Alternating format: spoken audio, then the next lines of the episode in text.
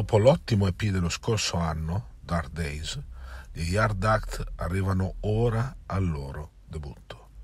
Si chiama The Overload ed è uno dei dischi di debutto più importanti di questo 2022, perché se da una parte fa capire ancora meglio dove si stia muovendo questo nuovo movimento post-punk inglese, dall'altro riesce a mettere in evidenza una proposta musicale senz'altro imparentata con il passato, ma che riesce a far capire cosa voglia dire fare rock, chiamatelo post-punk o come cazzo volete, nel 2022.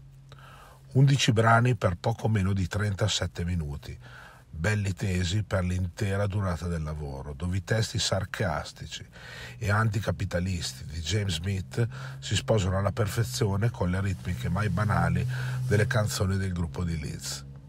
I punti alti di The Overload, oltre alla trascinante title track che apre il lavoro, sono Dead Horse e Payday, che è già un anthem del gruppo e che può ricordare per certi versi i Public Image Limited di John Lydon. Altro pezzo incredibile è Rich, che può far venire alla mente i contemporanei Sleaford Mods, ma aggiungendo qualcosa di ancora più sarcastico e oltraggioso, così come avviene d'altronde nella catchy Land of the Blind.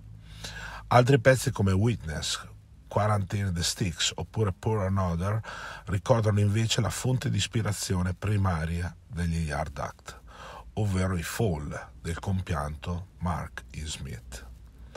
The Overload, uno dei dischi rivelazione di questo 2022, da non lasciarsi sfuggire per nessuna ragione al mondo.